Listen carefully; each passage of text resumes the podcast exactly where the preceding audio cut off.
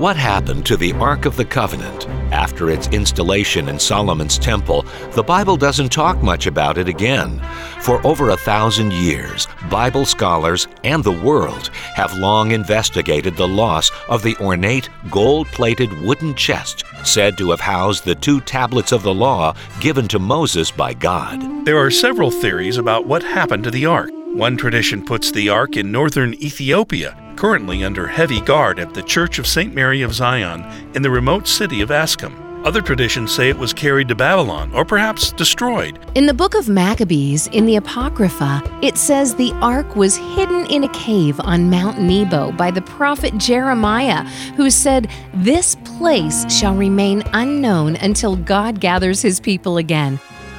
Engage with the Bible, a book with a lot of history.